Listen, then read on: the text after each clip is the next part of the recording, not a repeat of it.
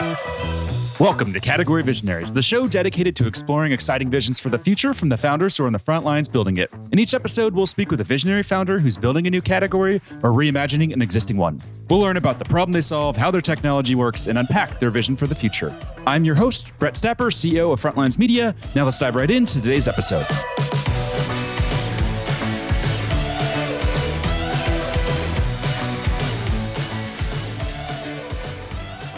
Hey everyone, and thanks for listening. Today I'm speaking with David Pennino, CEO and founder of LogicSource, a sourcing and procurement solutions provider that's raised over 250 million in funding. David, thanks for chatting with me today.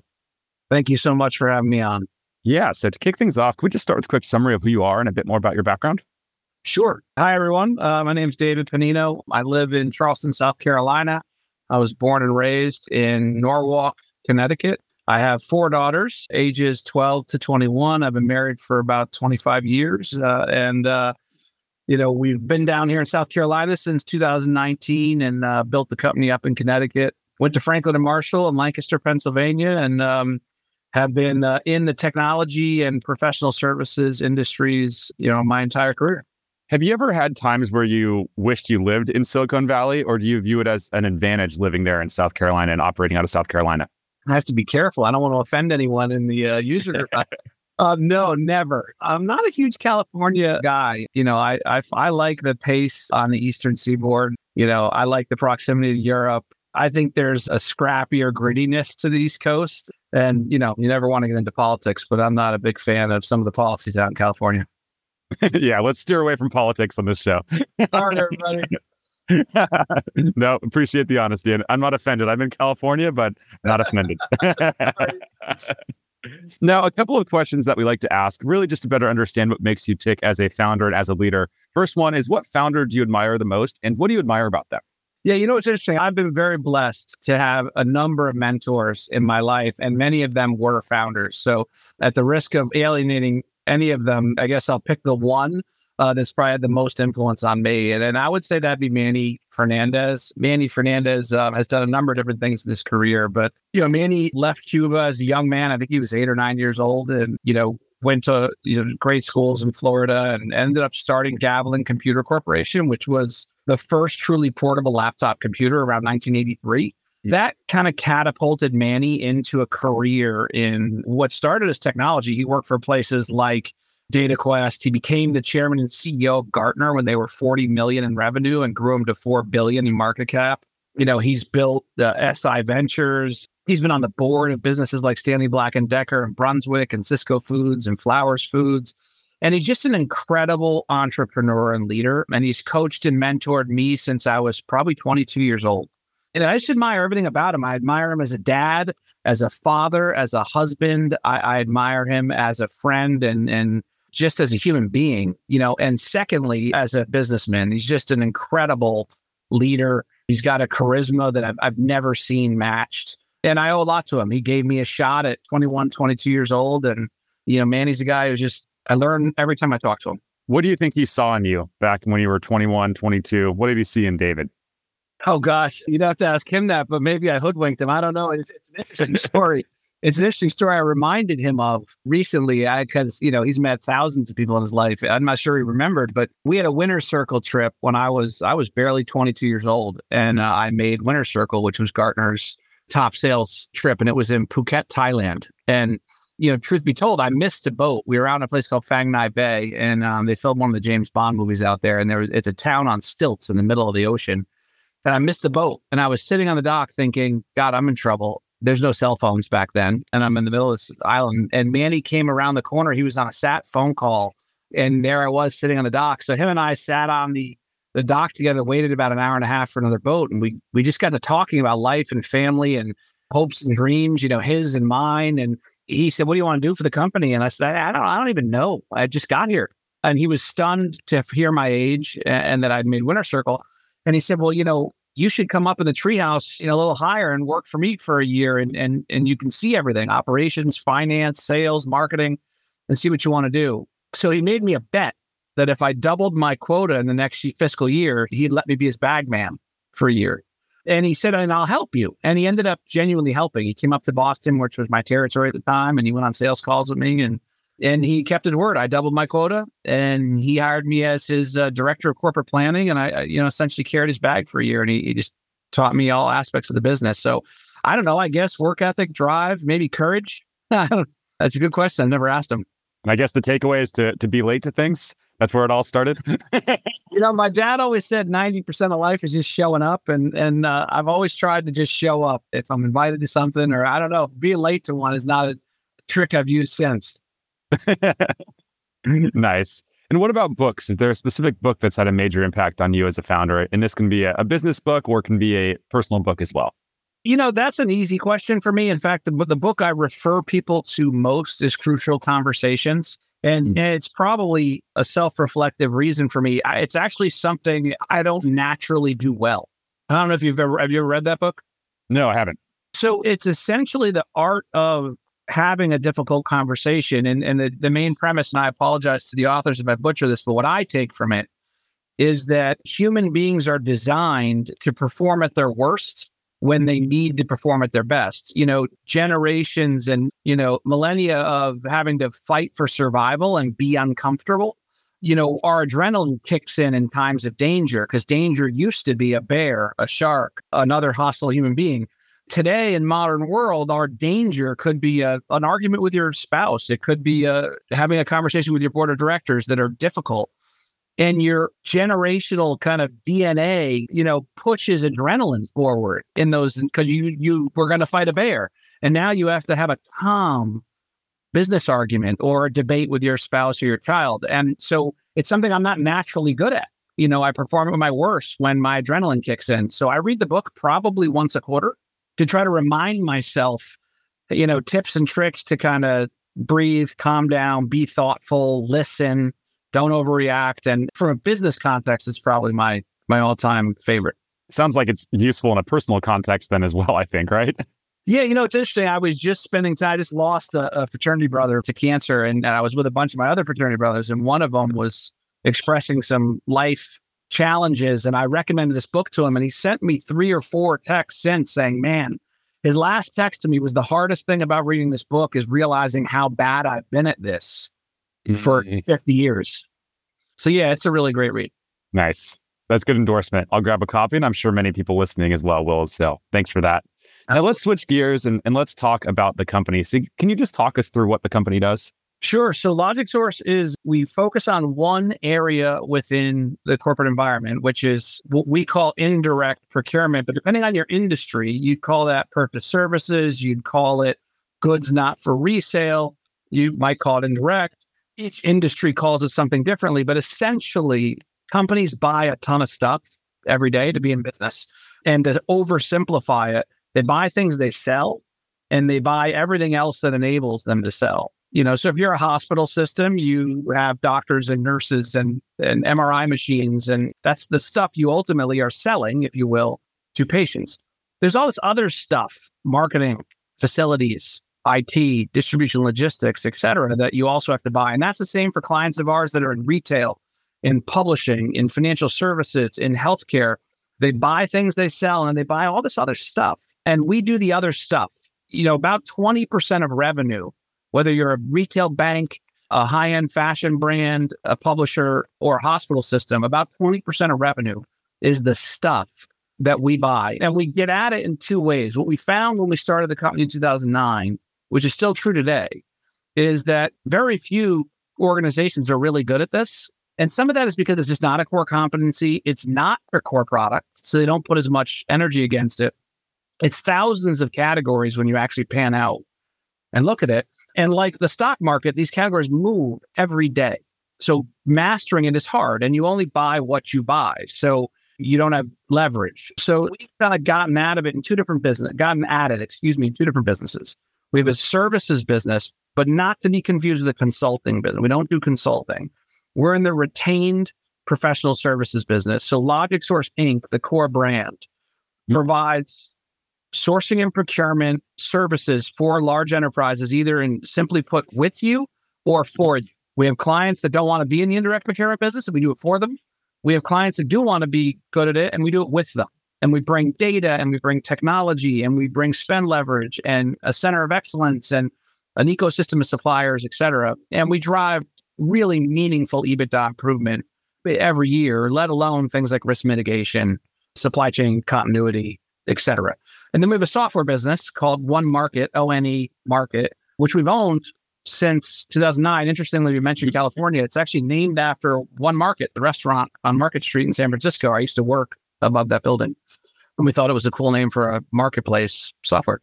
One Market provides five modules data analytics, sourcing and procurement project management, sourcing, procure to pay, and contracts. So, the kind of the two businesses that we operate. People listening in from California are cheering now. They're like, take that, David. California did have an impact.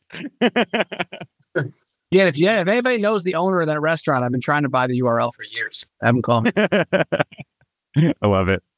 Now, can you take us back to 2009? Let's talk about those early days. So, what was it about this problem that made you say, all right, let's do it? Because I understand you were working at a, a, different company before you started this, correct? So, what happened that made you decide to leave and, and start your own company? Oh, it's a great question. So, a couple things. So, let me start with the end, which is your mm-hmm. question. Yeah, and what made me leave? So, I, am one of these people that has goals. I, you know, write them down. Here's what I want to do mm-hmm. by this age, and all that kind of stuff. And I wanted to start my own business by the time I was 35. And I'd had my own landscaping business when I was a kid, and, and I just liked building something. So, my dad was, was my you know best friend. He passed away in 18 he in my 35th year called me and said, Hey, wise guy, you said you always meet your goals. You said you wanted to start a business by the time you're 35. You're 35. So, I mean, literally, that's what happened. And I created the business plan. It was 17 of the worst slides you've ever seen in your life. You'll be shocked to know Bain funded us. But I created these 17 slides with two business partners. One was a former fraternity brother and good friend of mine. Another was a neighbor and friend of mine. And we we used our Gartner relationships to get a meeting at Bain Capital Ventures and met a gentleman who's become a lifelong friend. And I wouldn't have a company without him, a guy named Jeff Schwartz. I wouldn't have a lot of things without him. And Jeff liked us and liked the model and introduced us to his partners and, and they funded us from scratch. And to my knowledge, two things that I've said multiple times and no one's challenged me on is I think they're true. One, I don't think Bain Capital Ventures at that time, maybe since, had ever funded something from an idea. I think it was a first. And I've never found a retained professional services business, an outsourcing business, tech enabled that started from scratch. I've never found one. So, you know, guys like Bob Howe and Dennie Welsh started IBM Global Services from within IBM. But I've not mm-hmm. seen, I've not seen a, I've not found another professional services firm like this that truly started from scratch. They usually start as consulting firms or something and migrate. Um, so that's how this came to be. Why we chose this, I'm not a procurement person. Many of my colleagues make fun of me to this day and say I'm still not 14 years later. But we saw a gap in the enterprise. I looked at what IBM did in IT outsourcing and what Accenture did in finance and, and what Hewitt and Aon have done in HR and thought, boy, where else in the enterprise could you create a really powerful tech enabled retained professional services business and buying stuff just jumped off the table at me. Companies aren't good at it. Economies of scale make a ton of difference. Leverage makes a ton of difference. You could build really meaningful shared services and automate and and that's what we set out to do back in 09. And it, it's held true to 2023. I mean, most companies are looking for help in this area. We drive meaningful profit improvement. And let's face it, in this economy, everybody needs it. And most of our competitive landscape is consultants. And, and having been one, I say this lovingly to my consulting friends, having been one, consultants have two fatal flaws as it pertains to buying things. One, they don't buy anything, they don't bring leverage. And two, they don't do anything. So they tend to sell really expensive PowerPoint. But the number one finding is companies are underfunded in procurement. So who's going to go do all the great work that consultant recommended? So building a utility like we have that actually executes has been a real differentiator. In 2009, that was right towards the tail end of the financial crisis. So did you know at the time, like, that may be a bad time to start a company or like what was going on inside your mind? And the reason i ask is you know right now obviously crazy times in the economy. I think there's a lot of founders listening in who may be thinking hey on paper this is a bad time to start a company but i think what others have said is you know that's the best time to start a company. So what were your thoughts at the time? It's interesting. I mean capital markets aside there are better and worse times to raise money that people way more qualified than me should opine on your your uh, uh, podcast on but I think the right time for an early stage company is the right time for, I think, the founders, their mm-hmm. family, their personal situation, their risk tolerance. Economies go up and down. I personally think that the time is is really down to when you can put your heart and soul into it and when you have partners in your life, your wife, your husband, you know, whatever it may be, who are willing to support you, I think that's actually more important, you know, provided you, you can figure out the capital market side of things, because early stage is not for the faint of heart. The number of firms that actually survive is shocking. So you really have to put your heart and soul in it and be willing to sacrifice an incredible amount to do this. And I think that's actually more important. Our business in particular, we save companies money. So mm-hmm. candidly, bad economies are better. So good economies are good. Bad economies are better for a business like ours because everybody needs to save money. And on the topic of survival, as you mentioned there, something we like to always ask about are those near death experiences. So, what I see, you know, when I Google your name, there's, you know, great media coverage. You know, there's that podcast of you know, raising 200 million. Like, you sound like the man, right? It's all the good stuff. But what I feel that often doesn't get told are the hard times that founders have to go through to really make the company a success. So, can you recall any specific near death experiences or just crazy stories that maybe haven't been told before that you'd be up for sharing? Oh man, I don't know if we have enough time. Um, look, I mean, building something like this, we and I tell everybody that's ever interviewed here, we have done 120 really stupid things, and thank God we've done 125 smart things. So we're net positive five. I have 10 stories for you of near death experiences. I mean, I have, you know, exited my home in a deed in lieu of foreclosure because of financial strain building this company from scratch, you know, putting my family in harm's way.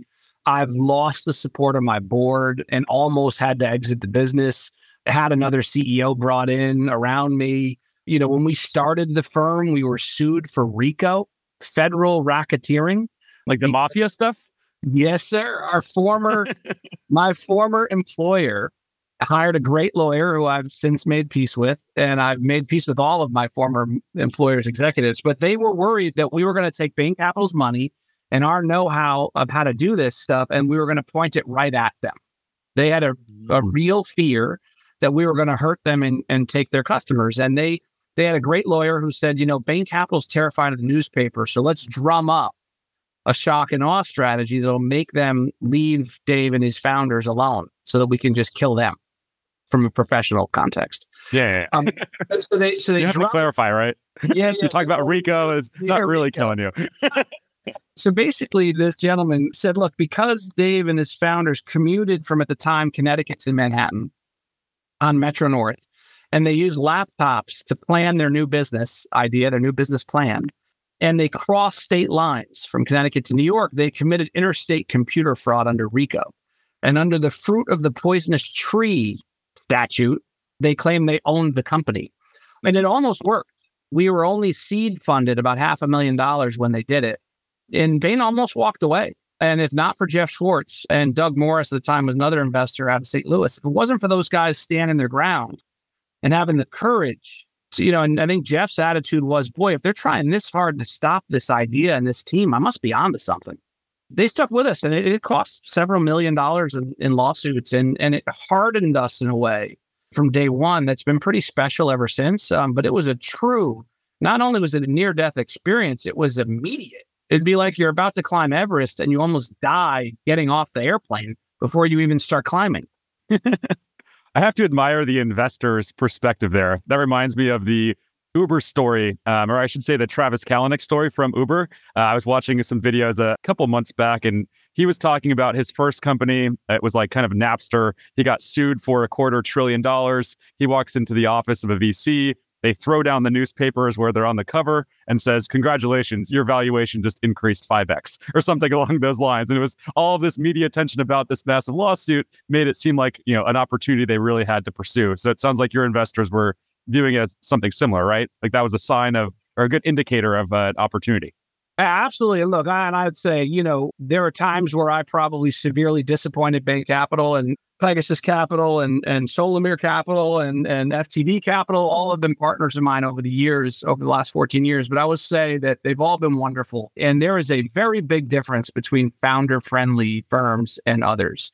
And I do get reference calls a lot. And that's the first thing I tell folks trying to start something is be really money is not the hard part. The right partners is the hard part. And they've all been they've all been with it and we've created life, we've created lifelong friendships because of it.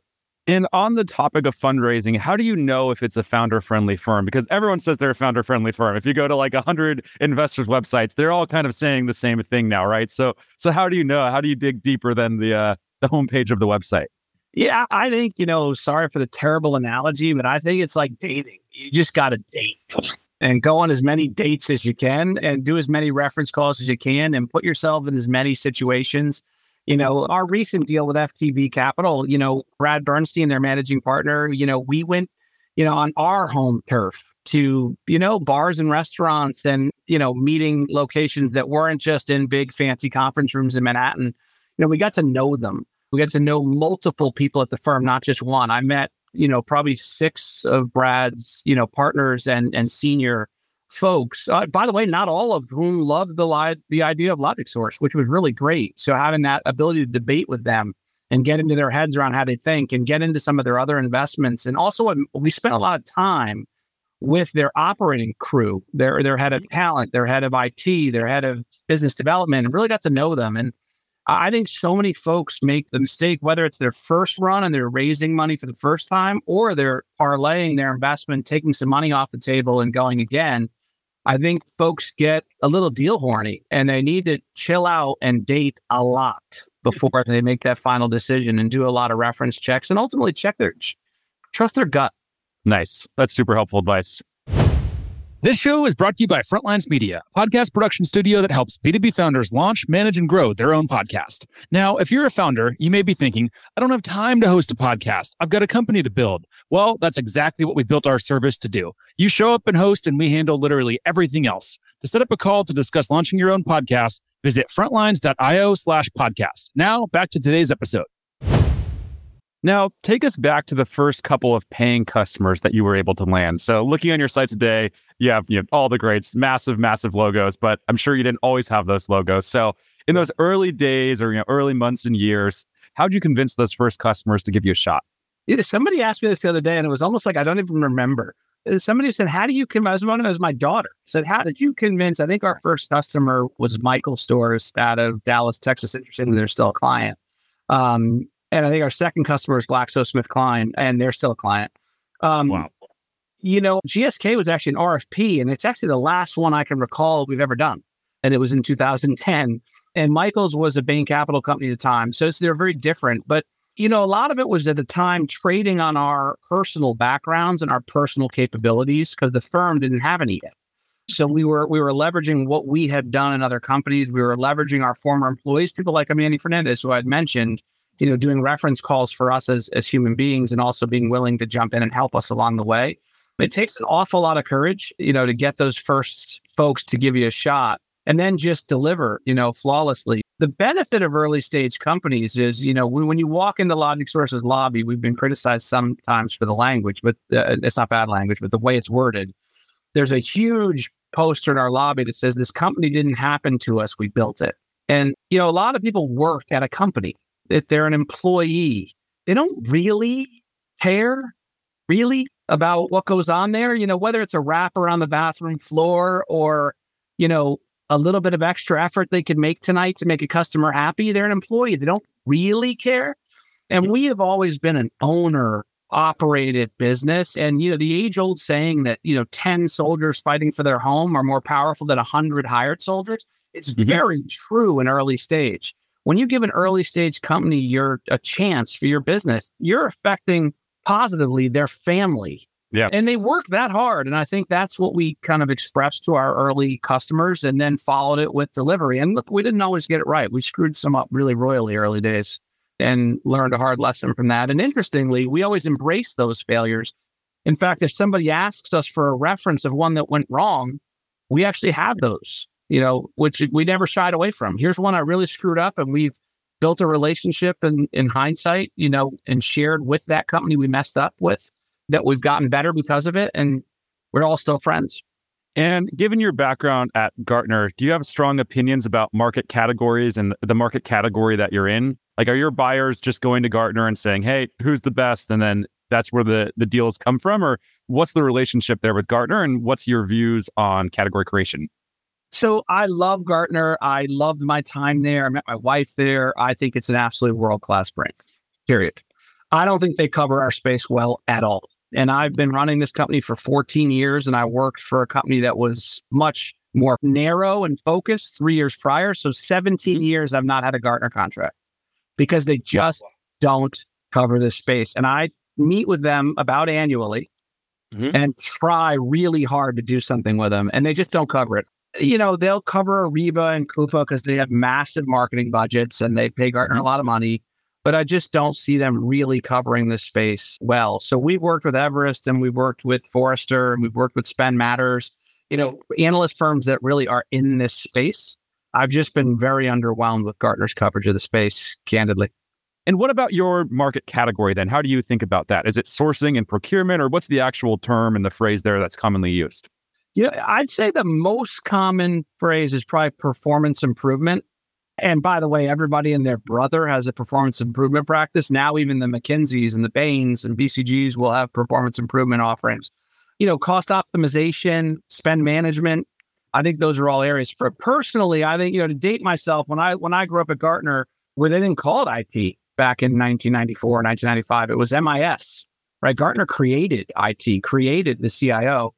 And if you think back to date myself, I'm almost 50, you know, back in the day, the CIO didn't exist. There, there was an MIS director who pushed a, a cart with AV equipment on it. When everybody went to work, they pressed down and went to a data center. Everybody else pre- pressed up. They had screwdrivers in their pockets, fixed Xerox machines. And at some point in the late 90s, you know, before Y2K, they, they gave the screwdrivers to Xerox. They gave the data center to IBM and they put a suit on and they went upstairs and started talking about innovation and omni-channel and, you know, security. And they became the CIO you know, procurement's got the same problem. Uh, mm-hmm. Procurement, by its pure title, assumes someone's already made a strategic decision and they're just executing a buy. It's the mm-hmm. wrong name for the function. It's really spend management. We're managing the company's resources to a more effective outcome. So I, the category sits in there somewhere: performance improvement, spend management, you know, productivity. And is that how buyers are buying then? Are they saying, oh, I need a spend management solution and they go out and hunt for the market? Or what are they doing, you know, when it comes to looking to fulfill that line item? Yeah, it's, it's interesting. This day and age, right? First, you have the pandemic and nobody could find anything they needed. You know, I need sanitary wipes. I need, you know, blast shields at registers. I need gloves and masks. Then there was this crazy supply chain crisis and shipping containers went from 7,000 to 50,000 overnight per container, you know, and and then there was this entire, you know, supply chain shortage. Couldn't get anything mm-hmm. you needed when you needed it. And then inflation crushed everybody. Then just before you got comfortable, now there's a recession. So the last few years have been fascinating and everybody needs help. So really what we're finding, no matter how hard we try, we're always grounded in profit improvement.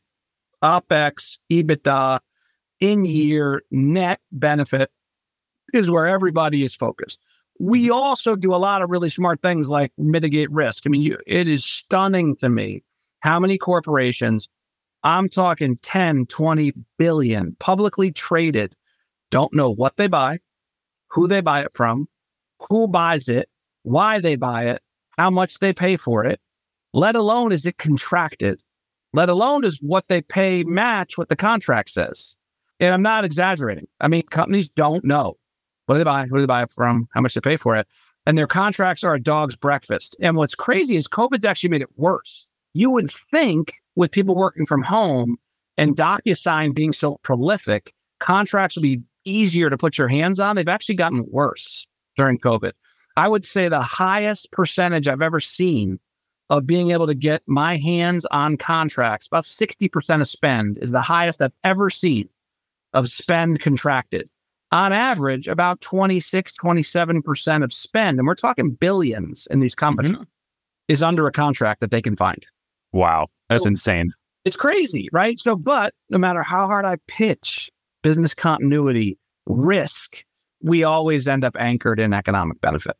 Makes sense. I mean, if you have to be anchored somewhere, that's probably a pretty good place to be anchored, right? Economic benefit.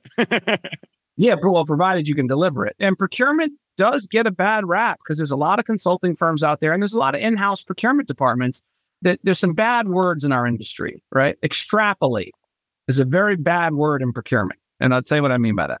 Well, I saved you 16% on this thing over here where I had a contract and I had data and I had a benchmark. On this thing over here, I'm just going to extrapolate that 16% held over here because I don't have a contract and I don't have a baseline. That's a bad word. The other bad word in our industry is identified. Identified savings simply means I've put it in a PowerPoint slide.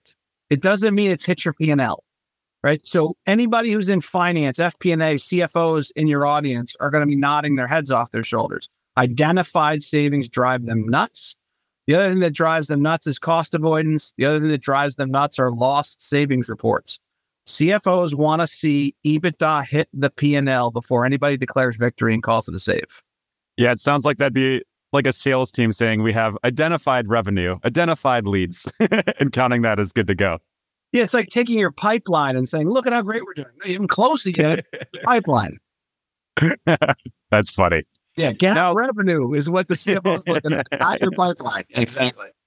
Nice. I love that. Now let's talk about growth. So our audience loves to hear numbers and metrics. Are there any numbers and metrics that you can share that just demonstrate the growth and traction that you're seeing right now? Sure. Now the business has been very successful from a growth perspective. And, and I think it's important to, to point out we've been, you know, if I'm hard on myself and on our team, we've underinvested in sales and marketing substantially. And I think some of it's I grew up in sales and marketing and I overcorrected on the areas. It's kind of why I read crucial conversations every quarter. I'm not good at it. So I keep reading it to get, get better at it. I'm naturally a sales and marketing person. So I get nervous around finance and operations and implementation and and quality and continuous improvement. So we spent all mm-hmm. the money there. We spent all mm-hmm. our money on operations and being really great at this. So we we tend to keep our customers and keep them happy. We've underinvested in sales and marketing. So until this year, until 2023, I had a person, one in marketing who grew up here, got out of college when he was 21. He's now 31. He's been here the whole ride. One guy. Uh, wow. Phenomenal, phenomenal guy. I think he's listening. So I love you, Colin. Um, uh, but the guy's done everything on his own. And this year he's got three different agencies supporting him. He's got 10 employees helping him. So you were getting, we're getting noisy now. And I guess for the founders out there, we got really good at making sure we could deliver it first. And we sold it kind of organically. And now we're going to pour gas on the fire. So we were doing the same thing with sales. We're, we're pouring some gas in the fire. So back to your question, you know, the services business grows 40 to 60% a year, real steady before I make all this investment in sales and marketing. Our software business grows a couple hundred percent a year. Now, don't get too impressed with that because we just started it and we had no idea what we were doing. I mean, no idea what we were doing.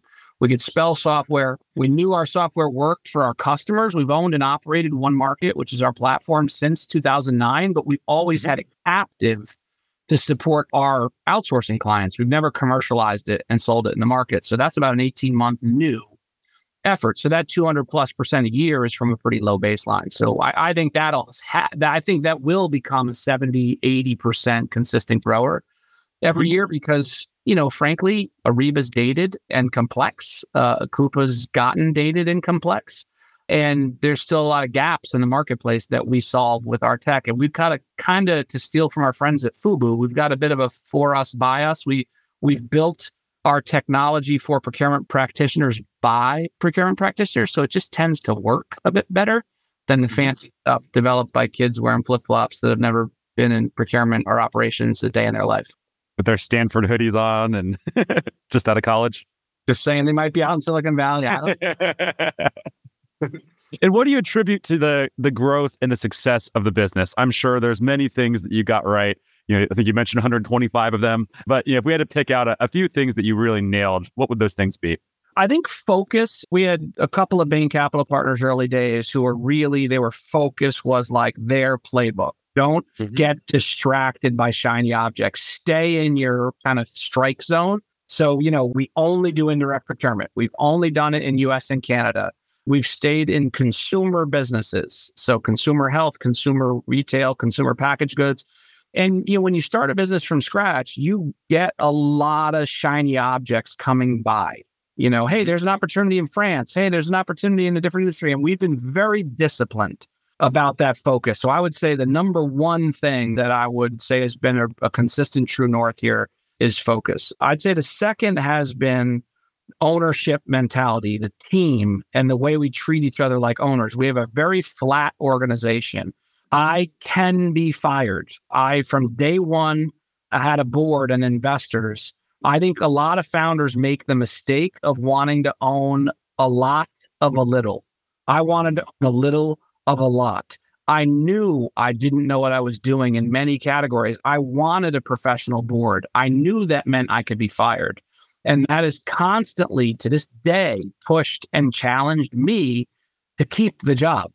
I always liken it to the sports analogy. You know, I don't have a problem with giving Aaron Judge 400 million after his on base percentage is over 430. His home runs are 72. His, you know, he's healthy for 120 games. Paying him before that, I don't know about you, but I'd have a hard time waking up in the morning if I had 400 million and working out as hard as he does. And I think so many of these athletic contracts make that mistake.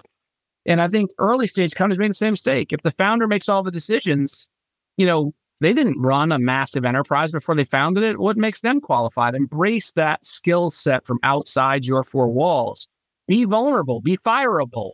It makes you work harder. It keeps you sharp, you know, and then hire a team around you who are owners. And, and this is, I say this all the time too. I can't fire my CFO. I can't fire my head of customer operations. The team would have to agree with me, not just my board, the team. We mm-hmm. treat each other like partners. And because of that, we're constantly pushing and challenging each other to get better. And that's been a real true north for us and something I hope we never lose as we get bigger. If we do, I think a bunch of us will go somewhere else because it's what keeps the oxygen flowing. And if you reflect on your journey, what's the number one piece of advice you'd give yourself if you were starting the company again today from scratch? Oh, dear. God, there's so many things that I should have done better. You know, I think you might be surprised by this answer. Stay out of recruiting. I've gotten it wrong more than I've gotten it right. I'd say, and I now joke with my CFO and my COO, and that don't let me hire anybody. You know, because I'm I'm a sales and marketing person, so I'm an emotional buyer. Mm-hmm. Uh, so if I really like you, I'll hire you. I don't even really listen to your resume and know how good you are. So I've gotten out of the hiring business. And by the way, if there's anybody listening that I hired and is amazing, that doesn't mean I didn't do a good job with you. It just means in general, my track record is not great.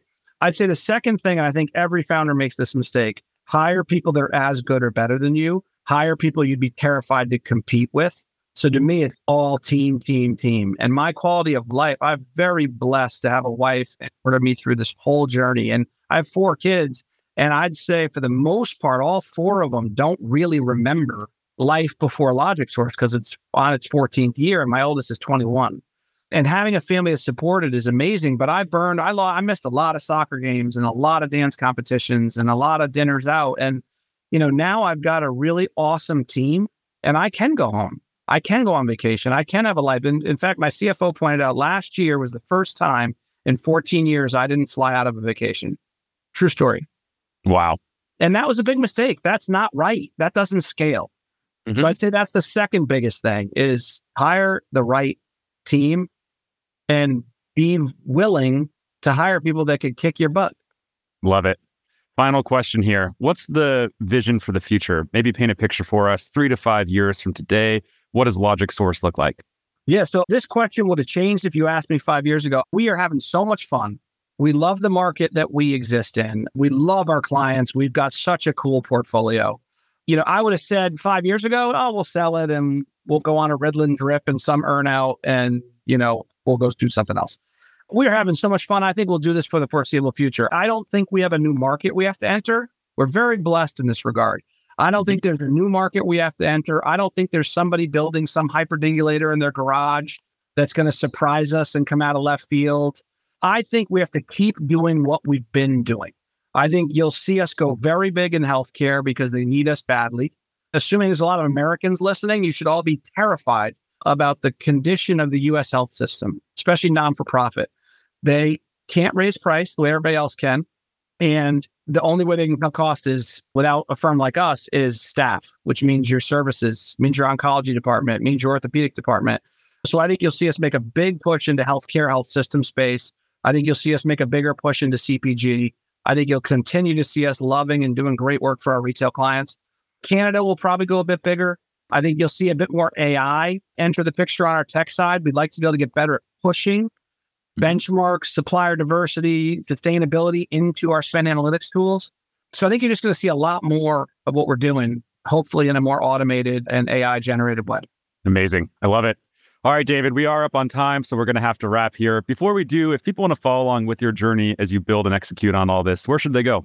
Well, I'd say, you know, we put everything we do up on LogicSource.com. Uh, LinkedIn, we keep a very active LinkedIn profile. Um, I'd love to link in directly with people and interact with them that way. And, you know, they're always willing to just come to me directly. As I mentioned earlier, we're flat as a board. So I love ideas and feedback. And, you know, we've also met a lot of great colleagues that way as well. So any of those channels. The only thing I don't do is, you know, Twitter or any of that stuff. Probably best to avoid Twitter. awesome. I don't think anybody would be terribly, terribly interested in what I have to say. Amazing. David, thank you so much for taking the time to share your story and share all these lessons that you've learned along the way. I really enjoyed this episode and got a lot of value from it. And I know our audience is going to as well. So thanks so much for making the time. Really appreciate it. Thank you. Have a great day. All right. Keep in touch. This episode of Category Visionaries is brought to you by Frontlines Media, Silicon Valley's leading podcast production studio. If you're a B2B founder looking for help launching and growing your own podcast, visit frontlines.io slash podcast. And for the latest episode, search for Category Visionaries on your podcast platform of choice. Thanks for listening, and we'll catch you on the next episode.